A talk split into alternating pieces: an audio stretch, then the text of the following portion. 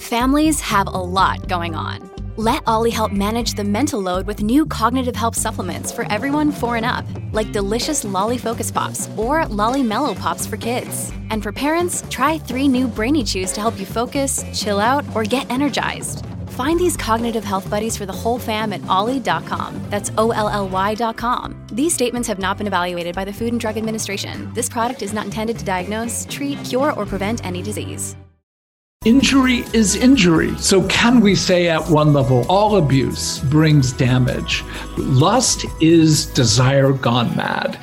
Unfortunately, we think too quickly lust is sexual. Certainly includes, but is vastly beyond that. That's what the kingdom of evil wants. More than any one thing, it wants you to bear responsibility for the other person's violation of you. And that is hideous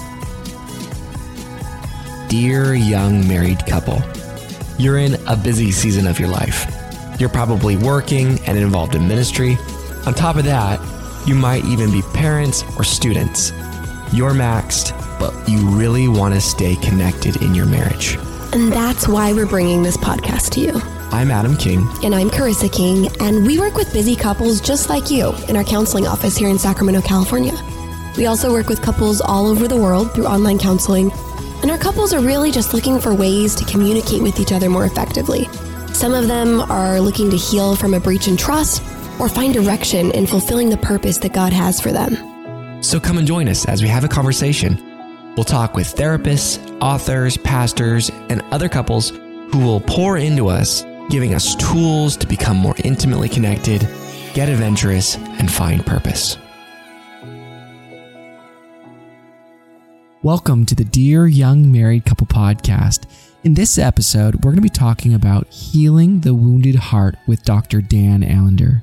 And Dr. Allender is a renowned therapist, professor, author in the world of psychology because he does a fantastic job of integrating psychology and theology.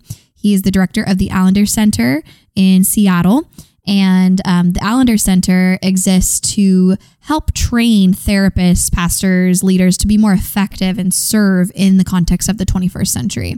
So he is incredible. We talk more in this episode about the particular books that have impacted our ministry and our career. Um, but we have just gleaned so much from his work. You're in for a treat. Yes, we've actually recommended a lot of his books to mm-hmm. clients. Yes. So if you find yourself with a wounded heart, or you're someone who works a lot with people with wounded hearts, you are going to want to listen in. So, welcome, Dr. Allender, to the podcast. We're honored to have you on today. Welcome. Adam, Carissa, uh, my delight and honor to be with you both. Oh, we appreciate your work um, your work has been, we're both very familiar with your work, and I have been assigning this book in particular that we're discussing today for years to clients um, Healing the Wounded Heart, um, the heartache of sexual abuse, and the hope of transformation.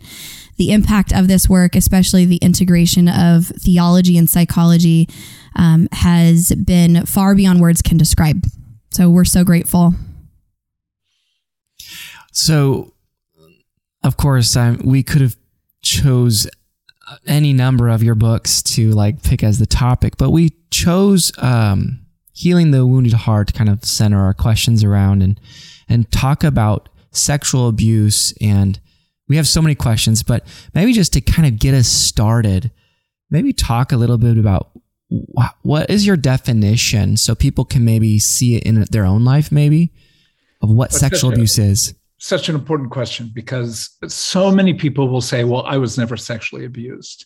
And they're operating on categories that might have a accuracy but indeed isn't full but let me start with this mm-hmm. when jesus talks about sin he references two key words lust and anger mm-hmm. and then he brings that into heightened shall we say intensification with the word adultery and murder. So, what I want to begin, in one sense, with a definition of abuse that honors and actually brings out the reality of sin.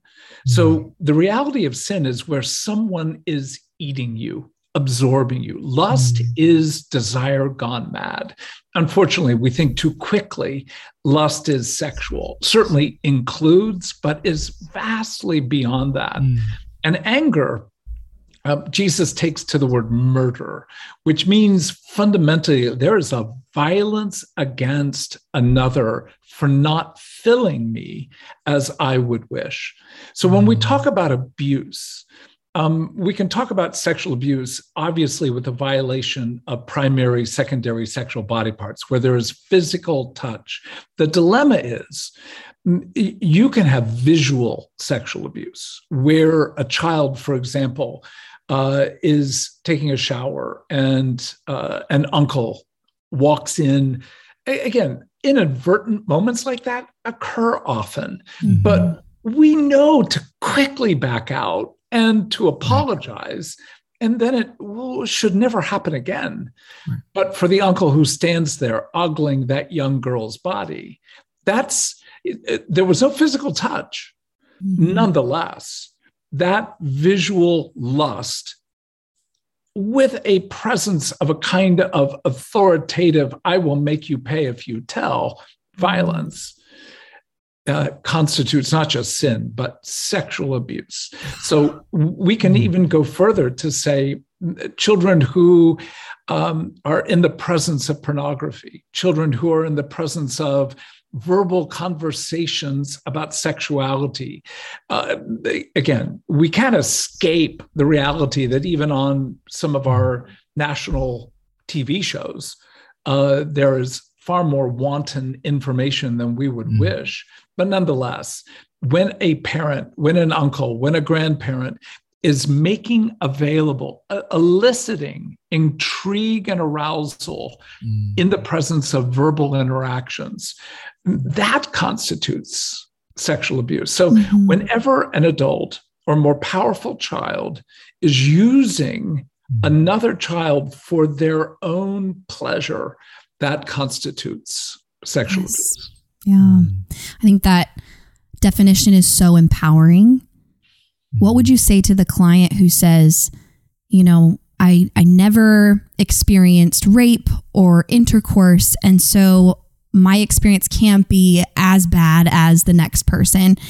And so I, I can't even give my, they're hesitant to even give themselves uh, the label of having been sexually abused and therefore hesitant to seek treatment. How would you respond to them? Well, uh, the fact is, Carissa, as you put it, uh, those I've worked with people who have been satanically, ritualistically abused, mm. and they know people who have been more severely abused.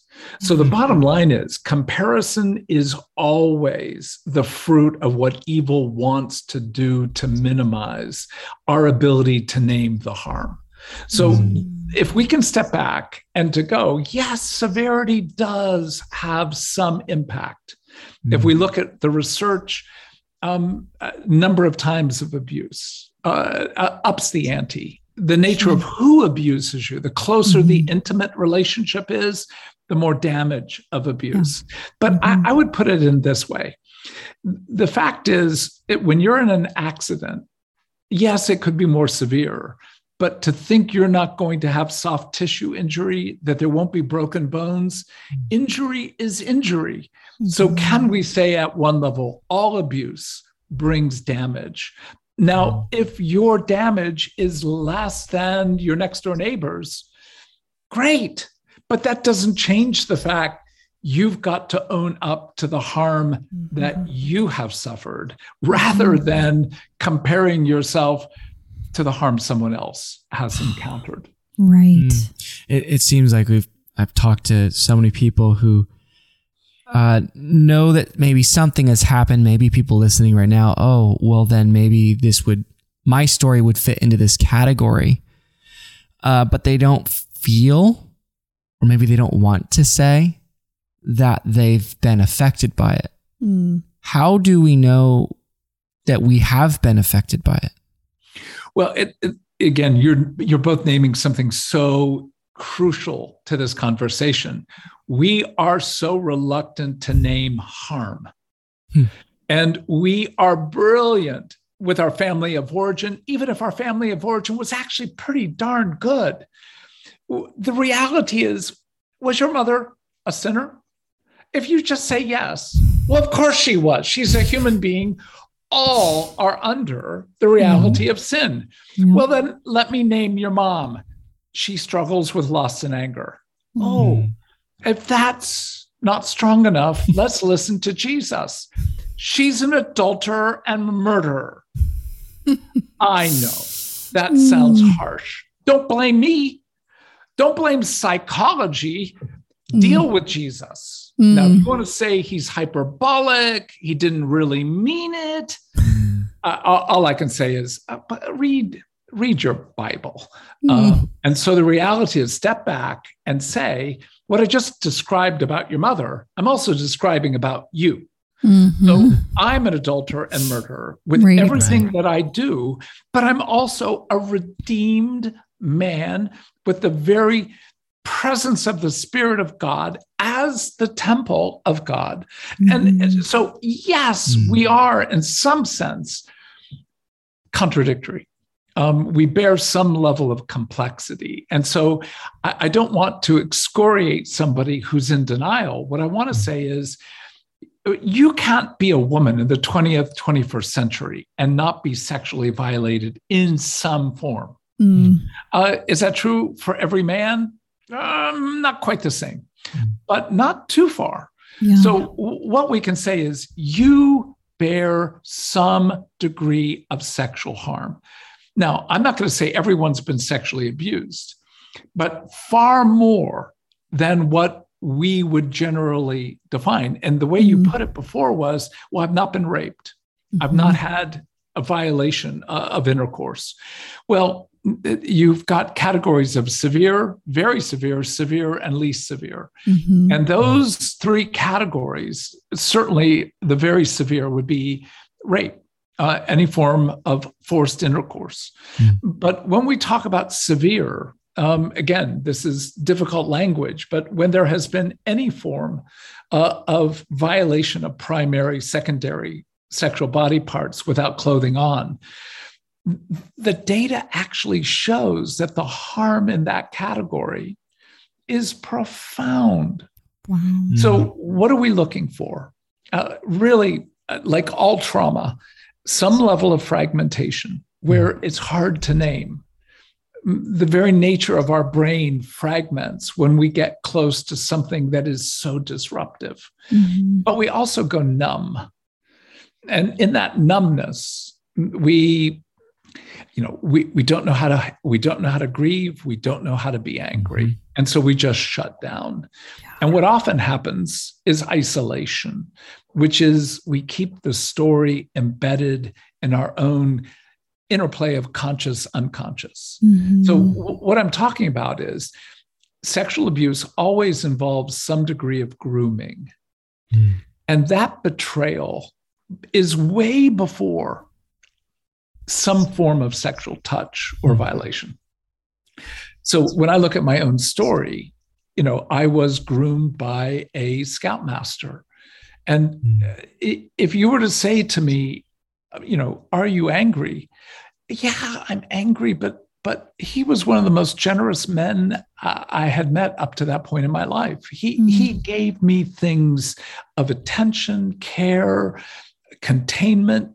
He was a good man, but he violated me. He's mm. not a good mm. man. Do you see the craziness, mm. the fragmentation just in that? Like yeah. even now, when I talk, I have an image of him. I remember his kindness, his warmth, mm. and he violated me. Yeah. But holding that together creates this sense of like, I'm nuts. I'm crazy. Mm. Well, when you add that there is this sense of powerlessness, uh, well, that's where numbness comes. When you can't change the abuse arc, you can't stop the abuse, you can't stop the abuser from doing harm. Mm. There's a sense of you feel weak helpless, powerless. Mm-hmm. Well, that's what leads us to that sense of numbness. And then when we get to the hardest one of all, and it is so painful to name, when your body is touched, your body was meant to be aroused. Mhm. So, w- arousal, I'm not talking pleasure as in you wanted it. It's Right. the body feels like it betrays itself Mhm. with the arousal that is felt when your skin is touched or when primary, secondary body parts are touched. And people conflate the two. They say that if I was aroused, then I must have wanted it. Yes. Yeah. Well, and I would add that's what the kingdom of evil wants. More than any one thing, it wants you to bear responsibility for the other person's violation of you. And that is hideous. So the fact that as this scoutmaster groomed me, he brought me pleasure just being in his presence. Mm. Uh, when he touched my shoulder, I remember go just feeling like, oh, that's what it's supposed to feel like to be with an adult male. And then with the eventual abuse, there were things within my body that was aroused. Well, that took goodness, decades Mhm. to engage without shame. Mm. And that's what isolates us Mm. is when we feel like we're a bad person. We are a dangerous person. We are a perverse person. Then we have to wall ourselves away Mhm. from the good people in the world who would literally be contaminated because I'm toxic, I'm Mm. dangerous, I'm hideous. So it's shame and then and then self isolation. Oh, Mm. absolutely. And then add contempt because Mm. contempt becomes our primary way of managing our own sense of shame. And so this toxicity of shame and contempt, it isolates. So you could be married. You could have a moderately good sexual relationship, a moderately good relationship communication with your spouse, Mhm. yet there will be something held back, something hidden, denied, ignored, and yet you know it's there. And so Mm. it eats you alive like cancer. Mhm. Mm. Yeah. The buffer of intimacy are secrets. Mhm. Mhm. But I mean, that's one of those sentences that you go, "Oh, Adam, say it again." it's true. It's it's Yeah. true.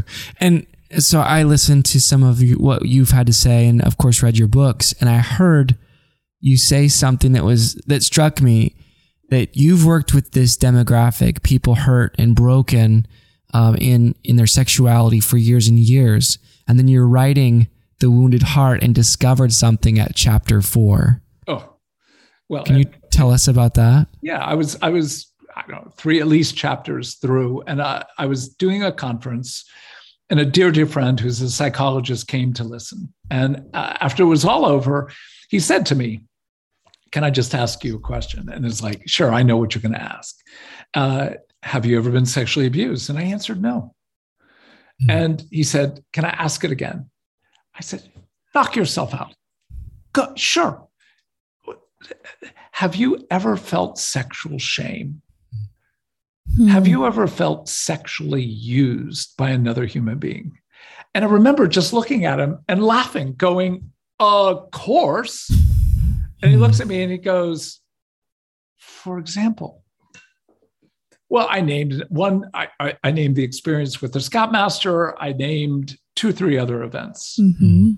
And he looked at me, he literally had tears in his eyes. And he said, And you're telling me you've never been sexually abused? Mhm. And, and I said, No, no, I haven't. And he said, literally, he had the manual that had been used for the conference. He held it up, he looked me in the eye, and he goes, What if we use your definition?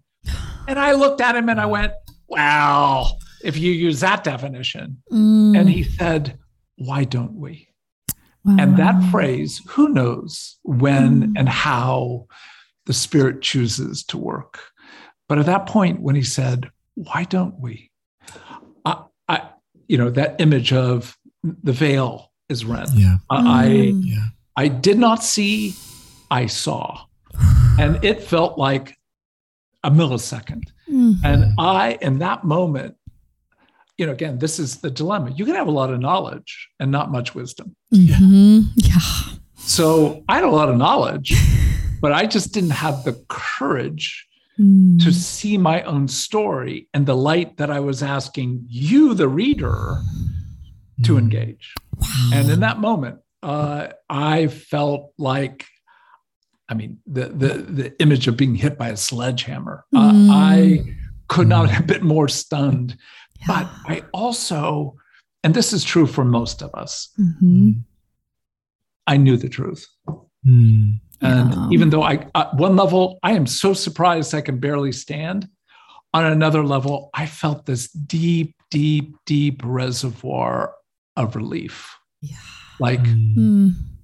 oh, it wasn't Mhm. A means of justification of past failures. It wasn't a matter of excusing myself for my own failure of love. Mhm. It was like something of my story finally came Clicked. to the surface. Mm. And I mean, it's been a journey since that day. Wow. And there are Wow. realities of, you know, I finished uh, the first book was called The Wounded Heart. And I had finished that book uh, and had not even begun to address Mm. the reality of, of the abuse that occurred with my mother. Mm. And that occurred, uh, you know, probably eight years before I wrote uh, Healing the Wounded Heart. Mm. So, you, you know, the idea that none of us kind of Mm. come to this, see it, Yeah. resolve it, move on. Yeah. It is a revelatory. I mean, It the is. word apocalyptic Yeah. doesn't mean something terrible is going to happen. What it means is it's an unveiling. Mm. So I think in many ways, the harm of our past gets unveiled in the season that your own heart and body are most ready. In other words, it's a it, as strange a phrase, it's a gift of the spirit. Mm. Dr. Allender, I wonder if there are pastors and ministers listening right now that are saying, This is clicking for me. This is, I, I've had this dissonance. I've had this conflict within myself about the people I lead, the people I serve. And maybe they have ignored it to some extent or prayed about it, but didn't take action because they just were ill equipped. They didn't know what to do what would be some good first steps for those leaders to help serve the wounded hearts that they lead? Well, I, I, I'm not intending to get political, but listen to the phrase. Hmm. the Me Too movement, Black Lives Matter movement, vaccination, wearing masks, there is no global warming. I mean, we are such a violently politicized world. Yeah. And uh, there's, in one sense, no room between those left and right. Hmm. Uh, and so I, I've I've talked to several pastors even in the last two weeks that were beginning to address something of the data of their own past harm. And one of them said it this bluntly: If I were to let anyone in my congreg- congregation know that I had a history of past abuse, Mm. I would be perceived just by that fact alone as being a victim Mm. and therefore more on the side of you know these dangerous democrats Mm. this left-oriented progressive blah blah blah Ah. and i want to go are we literally at that Mm. point that naming something about the reality of living in a fallen world Mm. where harm has happened yeah. and until we name something, we can't address it. And this is a harm that must be addressed and named in the presence of at least one other person. I'm not saying pastors need to next Sunday declare that they were victims of past abuse, Mm. but y- you can't heal in isolation. That's we go back to that image of that evil has one central plan divide, conquer. And the more we're divided, the more we're isolated, the more susceptible we are, literally, um, to both the accusations and seductions of evil. So we need somebody who can walk through our story Mm. to understand how we were set up for grooming In other words, uh, even though only about 24% of abuse happens in the family or what's called incest, the majority of abuse, uh, almost 60 some percent, occurs with someone whom the person knew beforehand, but Mm. it's not part of their family. Uh, you know, teachers, uh, next door neighbor, et cetera, et cetera. So Mhm. it, it- abuse isn't just the event of concrete sexual violation. Mhm. It's also how we got betrayed through grooming. Mhm. And that requires us to set a larger context. How is it we were so susceptible to our neighbors' administration? Mm. In large measure, because there was something absent or something present that was actually violating in our families. Again, not to blame families, but to say, can we tell the truth with grace, with mercy? But can we tell the truth? So, telling the truth is not an easy process when it has to do with your own life. So, No. first thing is can you name that what you're calling inappropriate? uh, The word inappropriate is inappropriate. Mm. Can you say that the word weird uh, it- Mm. it isn't just odd, but you're using language to kind of tell a part of the truth Mm. without telling the whole truth. Wow. So often what we do with like, like, oh, my uncle was a little weird. Mm. Oh, what she said and what she did at times was inappropriate. And you go, let's explore those words and Wow. the stories that you're bringing those words to describe. And then we're going to see the abuse. So you need somebody who can hear you. But if you can use this phrase, catch you, Mm. need somebody who can catch us as we're telling part of the truth, Mm. but not the whole truth. Somebody who can invite you to say, How is it that you're able to say this, but you're not able to say that? Like the guy did for you at the conference. Exactly. Yeah. I don't think, I think I could have, uh, tragically, I could have written the first book and never address my own abuse. wow. That's, a- again, I want to trust the spirit would have used someone, something else. But in this case, my friend was the face of God to Mhm. invite me to engage a truth that obviously I had some impulse to, to engage because I was writing on it, Mhm. but a very strong impulse not to because I couldn't name it at that point. Yeah. So powerful. So what's I- want to ask a question. I'm going to ask this very carefully because I know there's a lot of people listening that um, that may disagree and everything else, and I know you'll probably do this well. So that's why I'm asking you. Where does the Holy Spirit fit into this conversation, Mm. and where does God use an individual to help that person? In terms like of healing. where where yeah exactly because i've heard a lot of people well you've been abused go pray about it. Um and we all know god heals right? He he does. But we also know god uses people. Where is the integration of psychology if we want to call it that or but the holy spirit and um a counselor or someone in that in that realm We'll be right back to the interview, but first, we wanted to share something that we are really excited about. So, you know, we all have those times where we don't feel super connected to our spouse and we really don't know what conversations to have to get us to that connected place. And then on top of that, we're so busy that we don't prioritize those conversations. And that's why we created the monthly live date night. And monthly live date night is every month on a Friday night for 90 minutes, 60 minutes. It, we focus on a topic that uh, you guys pick, and then 30 minutes we do a Q&A and it's live where we're all together asking questions and giving answers on topics related to your marriage, your intimacy.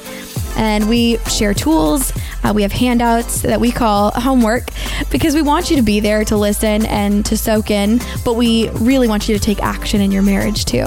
So come join us live for the next monthly live date night. Check the link in the show notes for dates and details. All right, back to the interview. Well, to to start with, the, the, the spirit is God. Mhm. and Mhm. the spirit's unique province of engaging us you know uh, john 10 through 13 is brilliant at talking about the spirit brings back to memory. Mm. The spirit exposes, encourages. The hmm. comforter is also the confronter. Mm. And so, in that sense, uh, you know, uh, I I'm not going to look at what my own spirit says I can't handle. So the hmm. spirit comforts enough to confront and comforts even in the confrontation to remind that we are beloved. Mm. So, in that sense, I think the Spirit is very active, mm. but the Spirit is willing to speak directly. I mean, directly, as, as clear and clearer than my own voice. Mm. I think the Spirit's also playful and more than capable of using a sentence you overhear on a bus stop. Hmm. Where the spirit, in one sense, arranged for that person to be there, having a conversation with another human being, where a sentence got said that just literally you go, What? Mm. And maybe it's only two years later you realize, oh, that was a gift from the Spirit. So mm. all I'm saying is, I think the Spirit works directly and indirectly, mm. uh, and frankly, it doesn't, in one sense, care uh, to take credit for the work of, of, of illumination. So that means, look, I could be Balaam's ass and the spirit can use my brain mm. to accomplish uh, uh, the spirit's work. Yep. But but I don't particularly want to be an ass. Uh, so again, I'm not suggesting that we all be uh, unpleasant. Mm-hmm. But the fact is, the spirit mm is so active mm-hmm. that we can have that sense of you know, thankfully, I don't have to hear the Spirit every moment because I don't think I have the capacity to take all in what the Spirit wants to offer. Yeah. Mm. But now back to that question about a therapist. A therapist, in some sense, is a good storyteller because they're even better story hearers. Mm. And uh, you know, if, if, we go to a whole nother category, we want. I, I, I won't bore you too long on this, but what's attachment? Like, what does your literally five day old baby need? Mm-hmm. An attachment. That's right. Um, but what does your 55 year old spouse need? Attachment. attachment. Mm-hmm. So, attachment is, we, we talk about it quickly in three terms attunement. I see you, I hear you, I feel you. Containment, I'm able to hold what you are encountering mm-hmm. without being overwhelmed or demanding you change. That's good. And then repair of rupture, meaning I have the ability to come back even with my own failures and mm-hmm. restore because there's sufficient humility. Well, mm-hmm. that's what you need is you need somebody sufficiently attuned to be able to follow a story where it goes and also where it doesn't go. Mm-hmm. And let me tell you, um, good therapists have that ability to read what is said, but also what's not said. And not to demand you address it, but at least to invite you to come to a, a richer statement about the nature of what's true. Mm, and a, a, good therapist is able to hold the suffering, the questions, mm-hmm. the struggles, much like the Psalms. The mm-hmm. Psalms mm-hmm. hold our praise, the Psalms hold our lament and complaint, the Psalms hold our thanksgiving. Mm-hmm. And that's what a good therapist is able to hold, shall we say, the richness of both brokenness and beauty in the human heart. So mm-hmm. I love the privilege I get as a therapist. But one of the men I go to uh, doesn't have a college degree. Uh, he's a plumber in our church, but he's a really wise man because he's mm. done a lot of work on his life. Yeah. He knows both his beauty and brokenness. He knows how his story trajectory has, in some ways, gifted him, but also hobbled him. Mm. Uh, and so I trust him. And so when people say, well, what kind of good therapist do you see? And I've seen therapists before, but you know, what I'd say is, oh, most recently I see a plumber. I love that. So good. So good. We we strongly believe in the power of a mentor, you know, regardless of degree or credentials, but um, somebody who is anointed and equipped, whether that be through life circumstance, reading, prayer. and college doesn't necessarily make you equipped. Yeah. It can give you some tools, but it doesn't make you fully equipped for the job of mentoring somebody. I, I've met some psychologists who would fit the category of Balaam's ass. Uh, same. We have as well. so good. what? Oh, man. So I know that people listening to this that that this is striking a chord for them Mm-hmm. are thinking now, okay, so maybe we I could start coming to that realization. I can name it. Mm-hmm. I could say that that wasn't just weird. That was not just appro- inappropriate, but that was abuse. Mm-hmm. What then do they do? Well, it, it, this may seem again a little contradictory because I've already said that knowledge doesn't necessarily bring wisdom, but there is a certain level of understanding that needs to be present, Mhm. uh, and that can be slowly gained. Uh, you know, you know, the Allender Center has a, a course on sexual abuse, the books, etc. Blah blah blah. But the bottom line is, you need to understand what was evil working to accomplish what was what was evil working to accomplish through the betrayal of the one who groomed you and abused you? What did you do with the reality of your powerlessness? What have you done with shame? So when we get some of those categories out in front of people it gives them language to begin to explore. So i think the second thing is you need at least a modicum uh, of understanding. But I'll go back to what I just said a moment ago, and that is you need an ally. You, need a story presence who can help you begin to wrestle with the complications of mm-hmm. where it shows up in every component of your life because we're not talking about sexual abuse having only one realm of harm being our sexuality Right. it's going to affect every dimension Mm-hmm. from how you buy clothes uh, to what you're willing to wear or not wear uh, to how you handle money oh my gosh I- i'll Yeah. just say it's an a to z issue Oh yeah, for sure.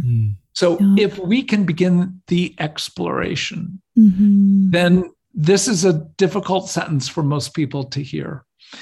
Mm, It is the kindness of God that leads to repentance. Romans chapter 2, verse 4. Mm-hmm. Now, I want to say it so clearly that I scream it, but I won't scream. Thank you. A victim of abuse never repents for being abused. Mm. Never, never, never. They never repent for having been seduced through being groomed. Mm. Never. They never repent for their body having felt arousal. Never. Yeah. So, in that, what are we to repent of? Well, but more important than that is really what do we mean by kindness? The kindness of God. Um, the dilemma with most people who've been abused is that contempt has turned their heart against themselves, turned it mm-hmm. against their body, mm-hmm. turned it against their sexuality. So mm-hmm. there is a violence against oneself. And that should be obvious, needs to be addressed. Um, and the notion of being kind to your body, kind to that eight year old boy or girl that still exists. Mhm. Again, this is difficult material to hear quickly, Yeah. but neurologically, if you can bring the image of yourself as an eight year old boy or girl, then you need to know that is a neurological act. Your brain is seeing something that your brain holds. So that eight year old boy Hmm. still exists in your brain today. Mhm. Yeah. So, how you, as a 35 year old, 60 year old man or woman, deal with yourself as an eight year old boy? We're not talking about 30 years ago or 52 years ago. We're talking about how you deal with that boy that still exists right now Mhm. in your memory. Yep. So again, this is a, a bit of a That's good. again, that a- work is powerful. hard, hard category, but we're to believe and utilize the Exodus. Mm. We are to believe and utilize an event called Gethsemane and Golgotha and the cross and the resurrection. So we have this in our own head that we are to take in today things that happened millennia ago. Mm. Well, then why do we have so much difficulty caring and bringing to fruitfulness a kind of care for an eight year old boy that was never there when you were eight? So, part of the task of the kindness of God leading to repentance is will you let kindness rule in your life? Mm-hmm. And if so, cruelty cannot stand in the good soil of kindness. So good. That's good. Wow, Dr. Allender, we could ask you so many more questions. Do you have another hour? I know, right? This has been so enriching. And I think folks that are listening to this and this is striking a chord with them, I encourage you go back and re listen, take notes, pray over this, seek counsel, get a story listener in your corner. They can hold it. Yes. And um, Dr. Allender, um, one thing I would recommend for folks who are listening as well is your workbook that goes along with healing the wounded heart. I've walked several clients through the workbook, and I, I love the interactive approach there, the the prompting of the questions, and um, they're able to process through this and tell their story a bit more thoroughly using the workbook as well. And we'll link that in the show notes for folks who are listening. Any other um, books, resources um, that you'd recommend for the healing process? Oh, it, it, it, the answer is yes. And here's the dilemma dealing with an old man, and that is, uh, I, I, I, I just got the author, but I, I'm block.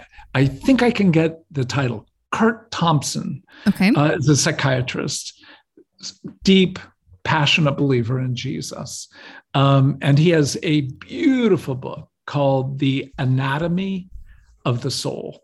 And it really does a beautiful job helping you get a better understanding of the intersection of our personhood okay. and our brain and the effects of trauma on our brain and our body. So Mm. that would be uh, Curt Thompson's work. He's got a number of books. Yeah, what I was going to say is, and I can see the cover, but I couldn't get the author or or the title. So I'm grateful. I'm grateful. You got it. this case, the spirit was a little more quick than I Brought brought things gathered. back to your remembrance. Excellent. We will include that in the show notes. Would you also recommend um, The Body Keeps the Score? Oh yes, absolutely. And, and again, uh, just to let people know, it, it's it's a demanding book. Uh, The body keeps the score by Bessel uh, uh, van der Kolk. Um, it, it he takes you into the neurology of trauma, and a lot of the words you're not going to be familiar with. Yeah. But if you're willing, shall we say, to read this, uh, I would have said a dictionary uh, in the past, but I don't even know if people Don't that anymore. if you'll read it near a computer where you can check out words in Google, There you go. There you Then, then you're going to profit immensely from that. Okay. So- and you have a course dealing with this subject as well. Don't, could you tell us a We little do. bit about we that? Do. We we we walk people through stories. Uh, we we teach, but I wanted to introduce a number of real live human beings who have dealt again nobody ever is done but dealt well with the reality to hear their story to see this, the points of similarity and difference so Mm, yeah that's available through the allender center so good. Excellent. We'll link that as well. That's awesome.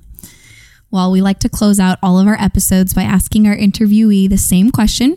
And um, it's just kind of a question that gets you thinking back to the beginning of your relationship.